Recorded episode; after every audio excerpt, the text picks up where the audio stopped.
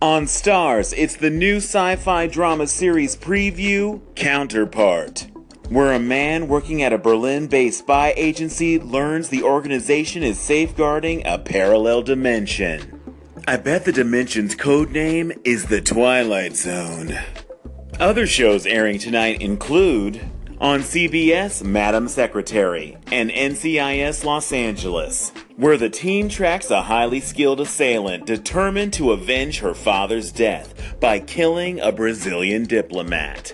It's really sad. Just a few years ago, you could be an assailant with just a high school diploma. But today's assailants are highly skilled with at least a master's degree. On Showtime, Smilf, White Famous, and Shameless where Fiona reflects on her life after the death of a tenant.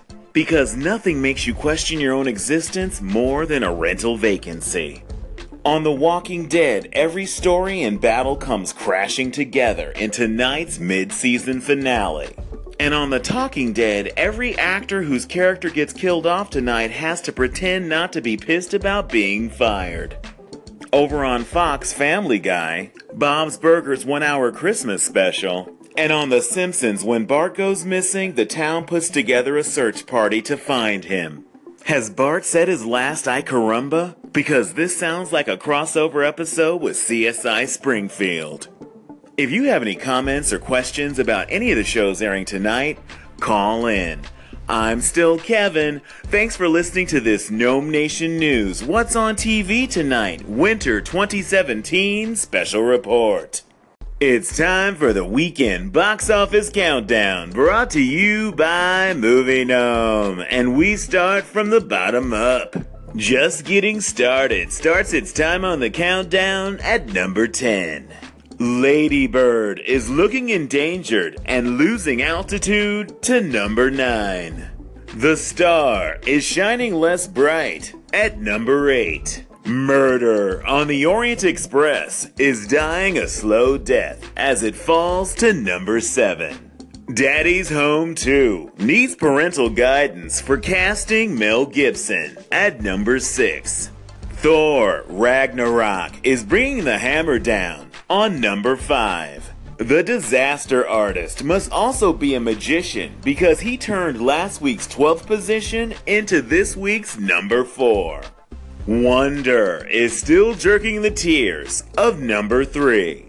The Justice League isn't powerful enough to escape the clutches of number two.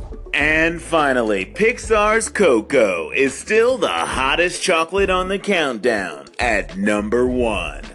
If you've seen any of the movies on this week's countdown, call in a review and give it one to five gnomes.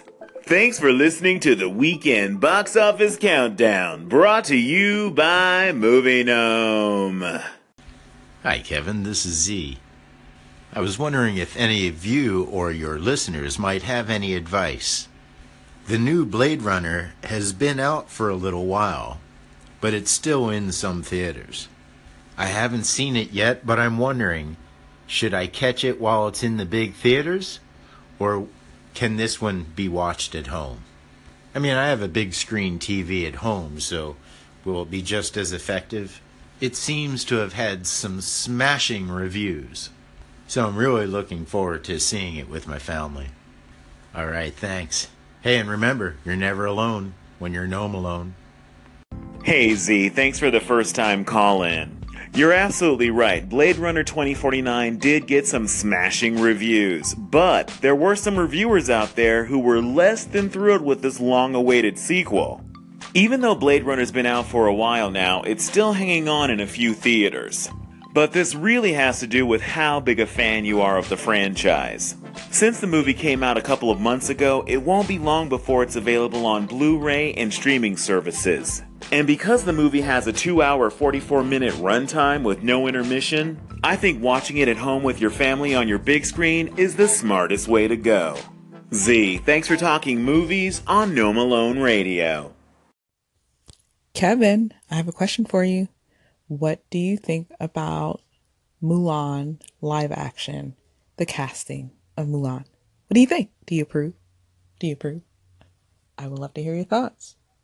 Markedia, thanks for the call in. And yes, I absolutely approve of Disney's casting for the live action remake of Mulan.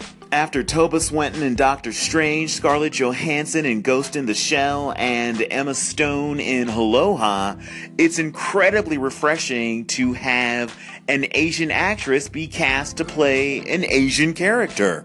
I mean, it shouldn't be news that Disney cast Chinese actress Liu Yifei to play an Asian character, but it is. Now, I haven't read anything about the casting of any of the other characters in the movie, but if Disney's smart, everybody who was Asian in the animated film will be Asian in the live action remake. But the real question is, will Eddie Murphy reprise his critically acclaimed role of Mushu, the tiny smart talking dragon? Markedia, thanks for talking big screen whitewashing on Gnome Alone Radio.